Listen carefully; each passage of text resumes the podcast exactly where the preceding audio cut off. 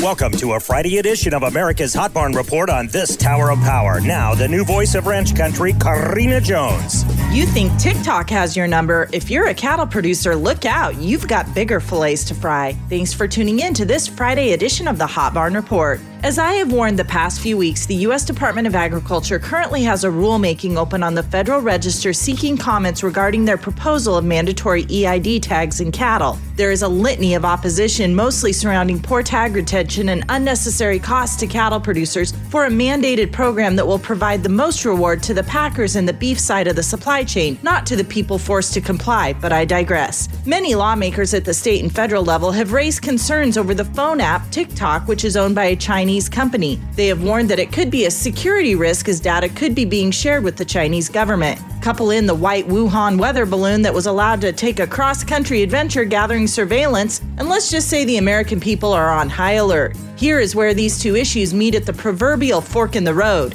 When the USDA launched the mandatory EID rulemaking, there was one thought in some producers' minds who manufactures these EID chips in the tags? If you investigate yourself, you'll find that some tag companies disclose on their websites that the chips are indeed of foreign origin, and some don't disclose anything at all. I could not find a single EID tag company that say the chips are manufactured in the USA. So if you find a company that is producing the EID chips domestically, by all means pass it along to me. I would love to see. One group of cattle producers took their investigation one step further. R-CALF USA wrote a letter to the Secretary of Agriculture, Tom Vilsack, asking one simple question Are these EID chips manufactured in communist China? I mean, it's a yes or no answer. You can read Vilsack's response on the R-CALF USA website. There was really no response at all. It was completely void of a yes or no answer. So now you can decide for yourself how comfortable you feel with affixing an electronic surveillance device to your cows to monitor them for interstate travel.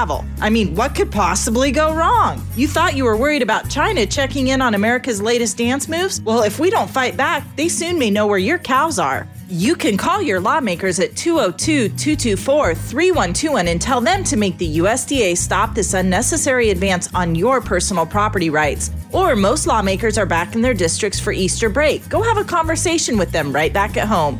You still have a short window of time to share your concerns with the USDA on the Federal Register regarding this matter, so giddy up. Let's give a shout out to these diamond dozen hot barns that power this program Stockman's Livestock, Lemmon Livestock, North Platte Stockyards, St. Onge Newell, Platte Livestock Market, Tri County Stockyards, Torrington Livestock, Creighton Livestock Market, Bassett Livestock Auction, Mobridge Livestock, Ogallala Livestock Auction Market, and Presho Livestock. Catch them all next week on cattleusa.com.